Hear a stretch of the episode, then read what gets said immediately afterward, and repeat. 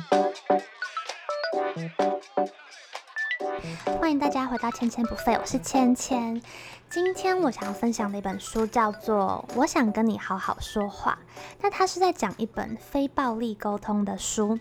我会看这本书是因为之前我在 Instagram 有问大家想要听怎么样子的书，然后就有网友跟我说他希望我讲讲非暴力沟通的书。那我一开始听到非暴力沟通的时候，我就觉得诶，这个词汇很陌生。我一开始想象中的暴力沟通、暴力语言，感觉就是可能讲话很刺耳啊，然后。言辞很犀利啊，然后互相骂来骂去，或者是讲话的态度可能不是很好。那我后来就是有听网友的意见，然后我就真的去念，就是看这本非暴力沟通的书，然后才发现说，原来所谓的暴力语言比我想象中的更常见。原来不一定要言辞尖锐才会造成人跟人之间的伤害。日常生活中这种很我们最常见、最习以为常的说话方式，其实就经常带着暴力。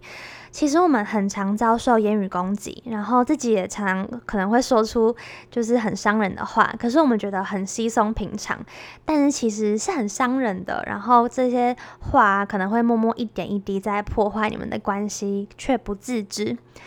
我等等在分享什么是非暴力沟通的时候，会顺便一边的举例我们平常日常生活中最常见的沟通方式，也就是所谓的暴力语言是怎么样子，然后差在哪里。究竟是什么话会很伤人，但我们却习以为常呢？相信大家等一下听完，可能都会蛮有共鸣的。我看完真的觉得，真心推荐每个人都应该要读这本书，或或者说，人人都应该学非暴力沟通的语言，因为说话是我们天天都在做的事情，但是从来没有人告诉过我们该如何说话，也从来没有人跟我们说过好好说话有多么重要。嗯，我觉得不论是经营哪种关系，可能是家庭关系啦，嗯，爸爸妈妈、兄弟姐妹，或是朋友间的关系啊，恋人之间的关系啊，甚至到职场，相信如果我们学会非暴力沟通的语言，然后去改善我们平常讲话方式的缺点的话，一定会对我们任何的关系、人际关系、亲密关系都有所改善跟提升。那先来讲一下平常的我们最日常的生活方式的语言好了。我们最常见的说话方式呢，其实就是所谓的暴力语言，也就是说，我们是用很低成本、最低成本的说话方式在跟人家沟通。例如说，当我们有一个请求的时候，或者是我们希望别人改变的时候，我们都会倾向用最快、最简单的方式去沟通，就是我们会迅速讲重点，迅速指出问题，然后迅速提出建议。就是这种讲求高效率，然后目标导向、对事不对人的这种方式，就是比较忽略感性面的，不会慢慢说、慢慢听。那我们可能生长在这样子的环境下，我们就会觉得，诶，这样讲话很正常啊，我们只要没有恶意就好，是别人应该要学习，不要太玻璃心，这样。就是很常见的，可能很多家长啊，对小孩说话的方式就是用命令的，就是叫他哦，不可以这样啊，不可以那样，不可以大吼大叫，不要用手机，不要这么晚回家，导致说这些孩子长大以后，可能就会变成用一样的方式在对待家人说话，或是对待别人讲话。那还有什么样子的低成本说话方式呢？就例如说，如果我们对别人有什么批评指教，例如对方如果让我们不开心，我们可能就会很直接的说出来，把我们对他的批评指教就直接噼里啪啦的讲出来。尤其是对于亲密的人会更容易这样，我们不会设法说想要去想对方会有什么感受，我们就想要诚实表达，这样才不会有沟通障碍嘛，我们就会这样觉得。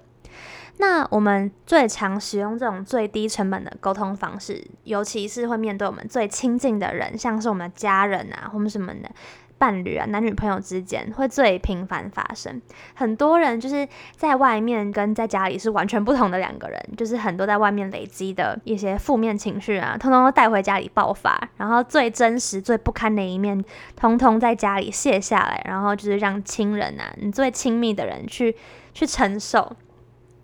那所以这本书呢，它就是在教我们说，呃，其实亲人啊、亲密的人之间的关系是更需要重视与好好的维持的，所以我们才要来学习非暴力沟通。而且这个我们平常这种最低成本的说话方式，就是它其实代价是很高的，高到难以想象，它衍生出来的问题也层出不穷。因为如果我们用这样子的方式在跟别人说话，那别人也会用这样子的方式来跟我们说话，尤其是我们亲近的人，那这样子我们之间的亲密关系就会没有那么好，就很容易有摩擦，然后就一直这样恶性循环下去。那作者也有提到说，大家在亚洲文化底下，很多人从小到大都是呃家长啊长辈可能都是这样跟小孩说话，所以我们长大以后也会变成一样的说话方式。所以说，如果我们现在尽早的学会非暴力沟通的语言，那我们就可以试着回去跟我们最亲近的人，可能是家人啊之间的关系，就可以去想办法改善，变得更好。然后我们也可以为我们的下一代，就是设下良好的沟通基础。今天要教的这种非暴力沟通的语言，它刚开始学的时候，你要投入比较多的心力。去学习，可是伴随而来的呢，它就会是长期的好的 benefit，就是可以好好的效果继续延续下去，不会像这种低成本的说话方式会衍生一大堆的问题。好，那我们就进入正题啦。到底什么是非暴力沟通？它这个理论呢，是由已故的美国心理学家，他的名字叫 Marshall Rosenberg，叫做马歇尔·卢森堡，就姑且叫他卢森堡博士好了。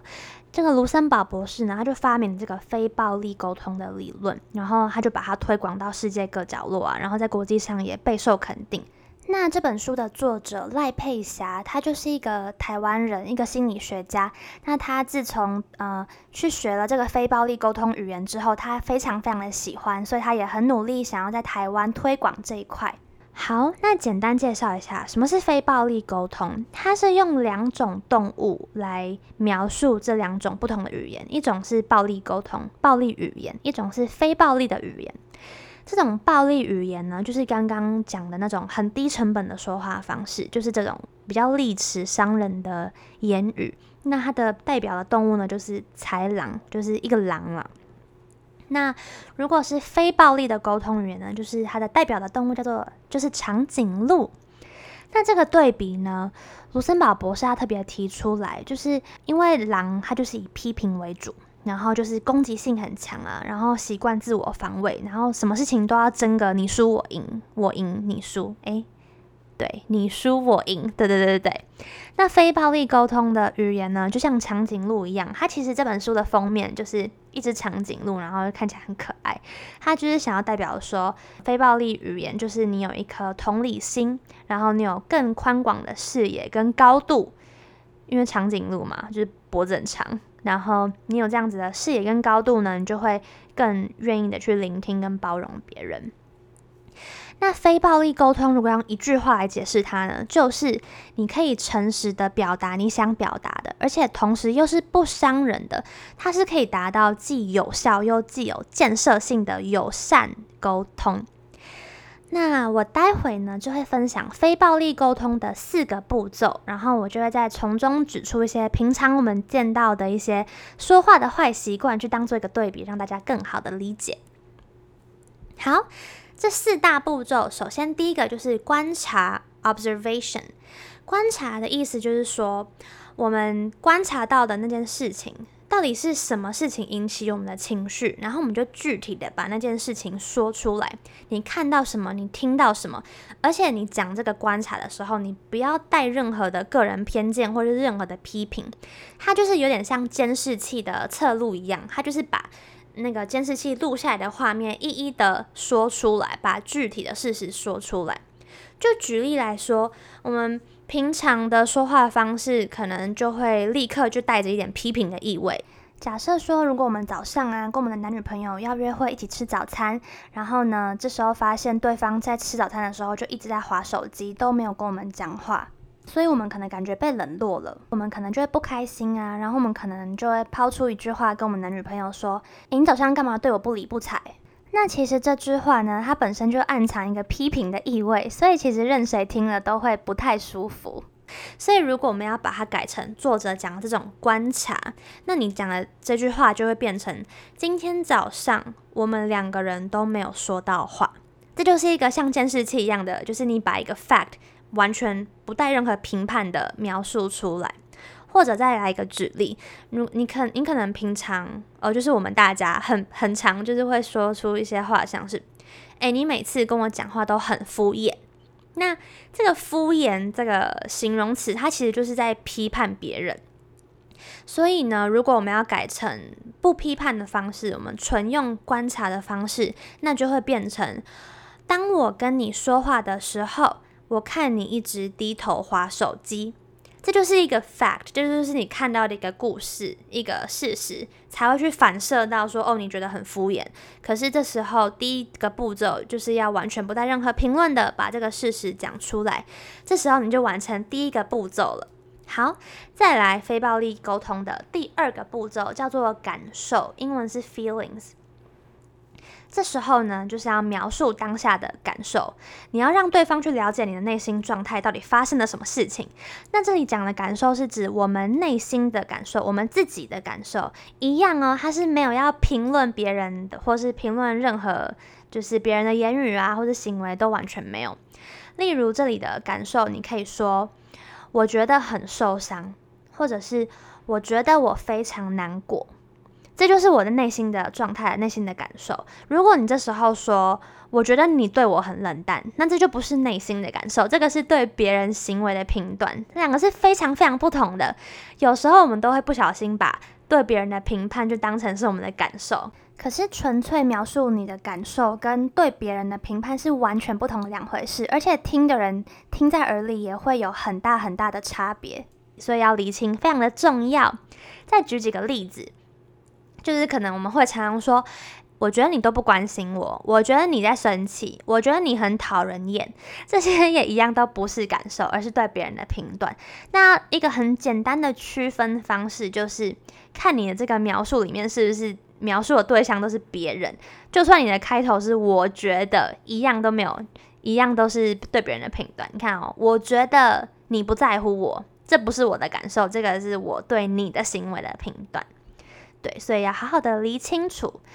那作者在这边就有提到说，其实我们从小我们的感受常常都不受重视，我们常常就会被讲说什么，诶，难过有什么用？哭有什么用？解决问题最重要啊，等等的。那我们也会很常被教导说，我们要比较在乎别人怎么想，要教我们说，我们不可以自私，我们要替别人着想啊。所以，如果有遇到什么事情，你就要忍耐啊，忍一下就过去了，把问题解决就好了。比较少人会在发生问题的时候问我们说：“那你现在的感受是什么？你有没有什么样子的需要？”就比较不会。那这样子的结果，往往就会变成说，我们从小就必须学会去承担别人的感受跟别人的需要，而都没有去听我们自己心里的声音。还有一个原因，就是我们比较呃，对我们自己的感受比较不敏锐的原因，是因为呃，通常我们在谈感受的话，就是在揭露我们自己比较脆弱的那个面相。那大家都会通常都是倾向把它隐藏起来，我们都比较不愿意承认嘛，这是人类的本性。尤其是男生，就是经过这个社会这个体制底下，就是社会又更不鼓励男生去表示自己弱的那一面啊，或是比较细腻的那一面，所以他们。呃，所以男生可能要更不容易的去表达自己的感受。那作者就有提到说，在亲密关系里面，如果你想要跟别人有比较好的关系，其实显现自己的脆弱是非常重要的。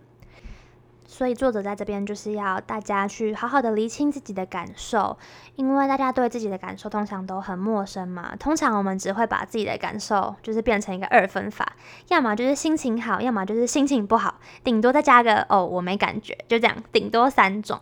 所以，嗯、呃，作者希望我们去做的事情就是说，我们要去再更细分，我们所谓的心情好，那到底是多好？那不好的话又是多不好？那这个心情好是哪一种的心情好？到底是兴奋呢、愉快呢、满足呢、感动呢？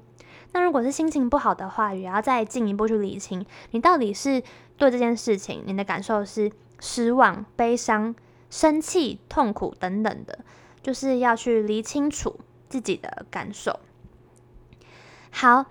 那我们刚刚经过第一步骤就是观察嘛，然后第二个步骤是感受。那第三个呢，就是需要，英文是 needs。卢森堡博士呢，他就是有说，我们其实无时无刻都有个别的需要，就例如说，我们的生理层面就很明显，就是我们需要营养啊，我们需要水啊，我们需要睡眠等等。那另外就是还有心理层面的需要，像是我们需要尊重、需要安全感、需要信任、需要自我实现等等等的。那当我们的需要没有被满足的时候呢，我们就会产生负面的感受。所以我们要了解我们的需要是非常重要的。我们要先理清我们自己需要什么，我们才可以把我们的需要说出来，然后我们才可以知道要用什么方法去改善它，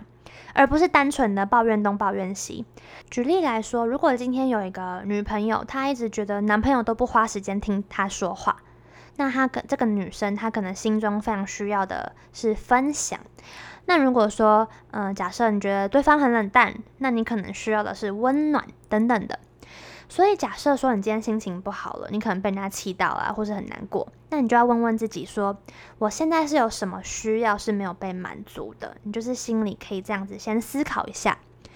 例如说，假设今天你煮饭给另一半吃，结果你就准备的很丰盛，然后呢，你的另一半他临时爽约都没有回家吃饭，然后他也没有说一声，所以你就非常非常生气。那与其在这个时候呢，另一半回家，然后你就很生气的臭骂他，然后一直指责他，呃，如果换一种方式，你可以先想想你这时候为什么会这么生气。你是有什么需要是没有被获得满足的？那这时候你的心里的答案很可能就是你有信任的需要。所以呢，当这时候你的另一半回来了，你就可以把你的对话改成说：好，你首先是观察，然后再来是表达呃感受，再来是需要，这样依序就会变成一句话是：今天早上出门的时候，你说六点会回家吃饭。当我看到你九点还没回到家，也没有一通电话的时候，我很生气，因为我需要信任，我很重视你说过的话。就例如像这样，像是这样，你就是首先表达你的客观观察，再来是你的感受，再来是你的需要，这样子的句子呢，就会比跟对方吵架来的有用，可以帮助你们好好沟通，做下一步的改善。那这里有一个要厘清的重要观念，就是非暴力的沟通语言里面要强调说，我们不要有受害者的情节。就是我们在提一个需要的时候，我们尽量不要用“被”这个字。就例如说，我们说出我们的需要，如果说是我需要被尊重，我需要被肯定，我需要被欣赏，那这样是很危险的。就代表说，你把主权、掌控权、解药啊，都放在别人身上，然后我们是等着被解救的那一方。如果对方给我我我的需要，那我就会被满足。可是如果对方不给，那我永远就不会快乐。那这样就会变成我们就被别人掌控住了。这样子的心态，卢森堡博士有强调说，比较没那么妥当。我们的需要呢，应该是靠我们自己去想办法获得，而不一定要靠着某个人来给予才可以。所以说，我们在理清需要的时候，一定要进一步去思考它的源头。就例如说，如果今天有一个新人，一个职场新鲜人，然后他到了一个公司，新的公司，一个新的环境，然后发现他的同事可能都没有，都不太跟他讲话，然后都没有约他一起吃饭等等的。那他可能这时候去想他的需要，他可能会想说，我需要被同事接纳，那这样子的话就代表，嗯、他的需要的解方就在他同事身上。他的同事如果没有真的接纳他，那他就会永远都没办法快乐起来。这样子的话，就代表他把掌控权都交给他的同事了。他如果再更深一步去理清他的需要的话，那这个职场新鲜人可能就会发现说，哦，我需要的是归属感。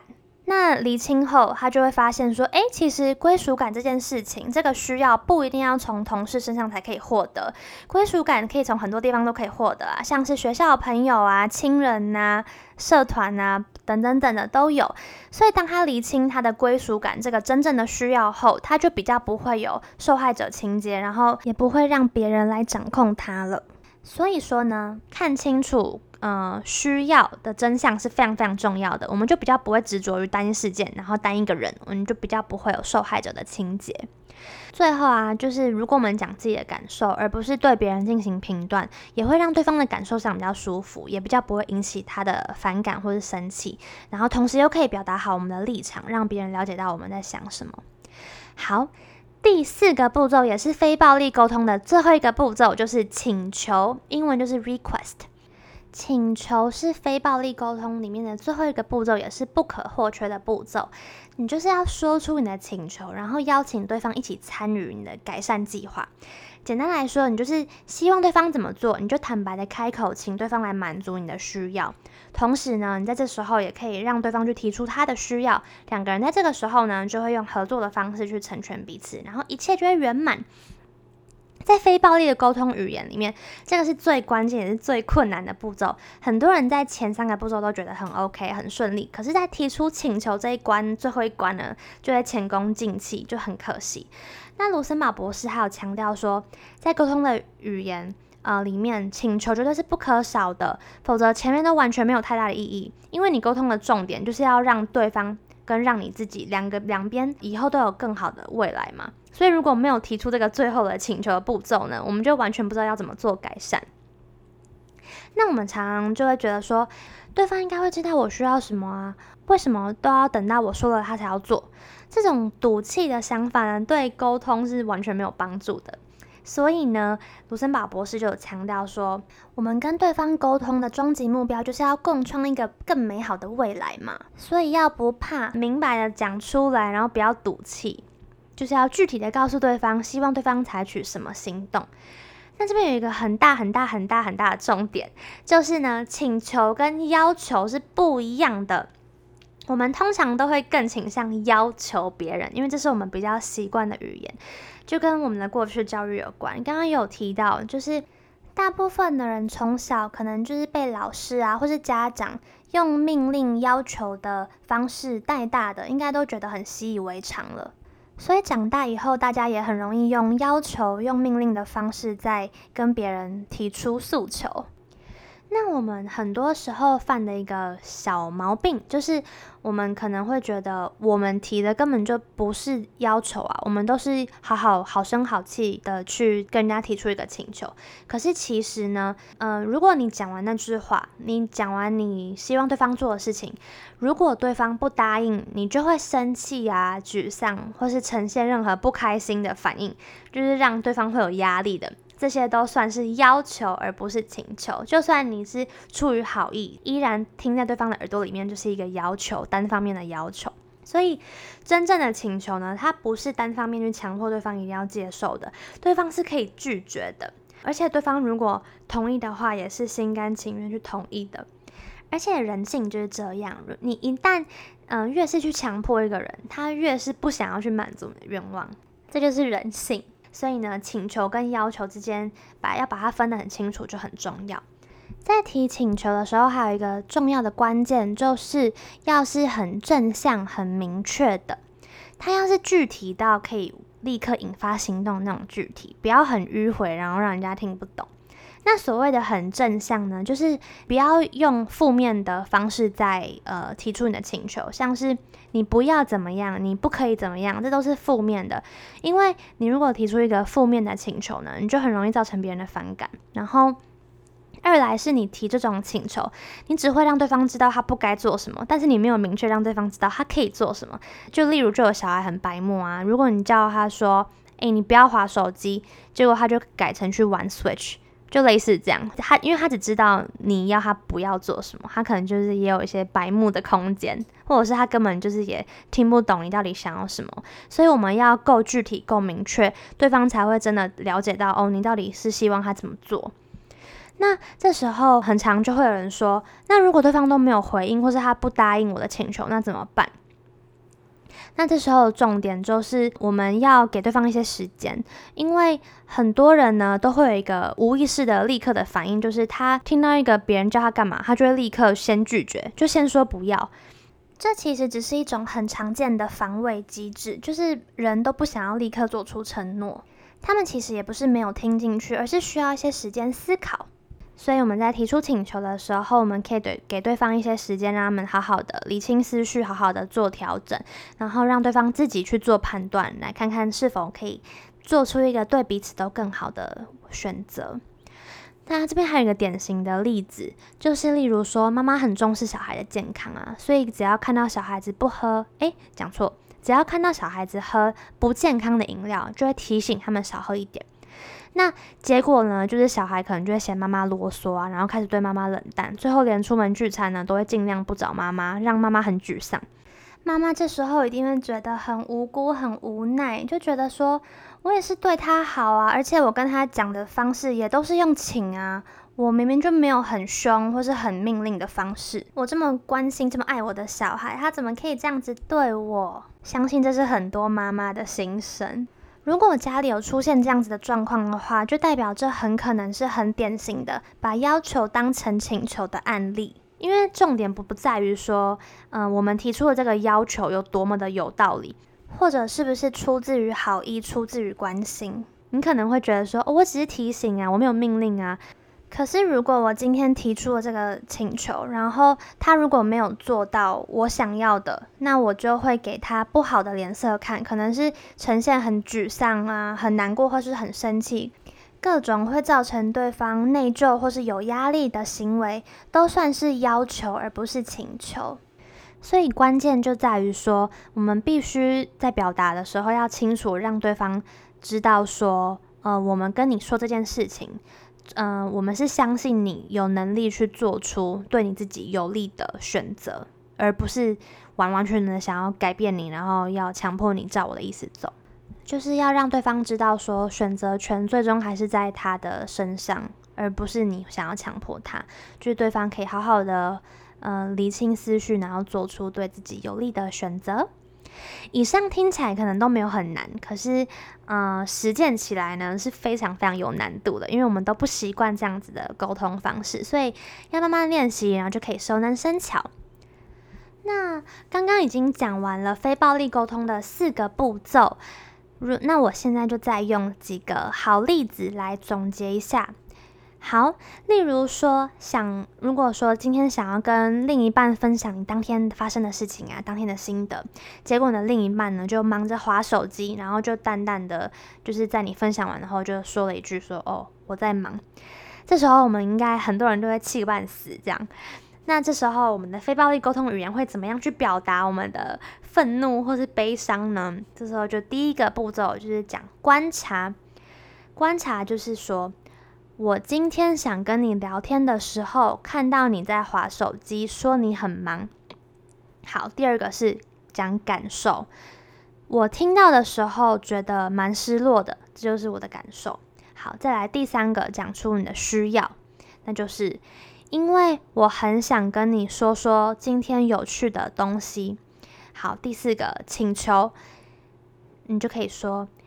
那你可不可以告诉我你什么时候有空，我就可以跟你分享我的心得，同时听听你的想法。这样，这样四个步骤加起来呢，就是构成我们的非暴力沟通的语言。好，再来是第二个例子。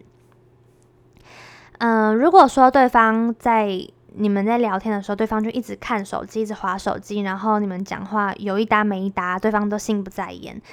好，那这时候你可能希望对方放下手机，那这时候你讲的方式就是一个关键了，你就可以说：“我跟你说话的时候，我看到你一直在划手机，我想跟你好好聊天，我们可以都暂时放下手机吗？或者是说，还是我们晚一点再聊，而不是立刻就生气的说。”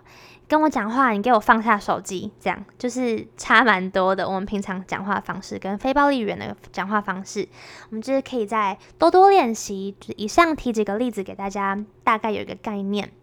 好。分享完了，我自己是非常非常的喜欢这个卢森堡博士所提出来的非暴力沟通语言，尤尤其是我看的这本书是，呃，赖佩霞这个作者，他去了解卢森堡博士的这个非暴力沟通语言之后，他出了一本书。那这本书呢，因为他是台湾人嘛，他里面举的例子很多就是台湾的例子，然后很多亚洲文化底下很常见的沟通范例的错误，看了就是很有共鸣，很有感觉。所以我非常大力的推荐这本书。我觉得学会这种沟通方式，对我们整个人生都会有超级无敌大的改变。不论是人人际关系啊，或是各种亲密关系，跟家人啊，跟男女朋友之间，应该都会有蛮大的改善，或是进步，或是更甜蜜，或是更幸福。那既然你已经听完这个音频，那就恭喜你已经朝着更好的沟通模式、亲密关系、人际关系有更好的改善的第一步。知道这个非暴力沟通的语言之后，我们就可以比较容易去察觉到我们平常有哪些话就是可能会伤害到人啊，或是哪些话就是说偏了，然后我们就慢慢知道怎么做调整。总之就是慢慢来，这是需要练习、再练习、再练习的。在节目的最后呢，在分享一个作者，他提到他很喜欢的诗人鲁米，他是一个波斯诗人的一个名句，我自己也非常的喜欢，那就是昨天的我聪明，所以我想要改变世界，而今天的我有智慧，所以我正在改变自己。好，那就分享给大家。如果大家喜欢这集的音频的话，也欢迎分享给你身边周遭你觉得会有兴趣或者是会有帮助的亲朋好友。然后也欢迎在 Instagram 上面标签我，让我知道。我的 Instagram 是 Evany Huang，E V A N Y H U A N G。你也可以在 Instagram 里面私信我，问我问题，我都会很乐意的回答。然后也希望大家可以到 Apple Podcast 上面帮我留言，还有打新评分，这是对我最大的鼓励。那就到这边喽，谢谢大家，拜拜。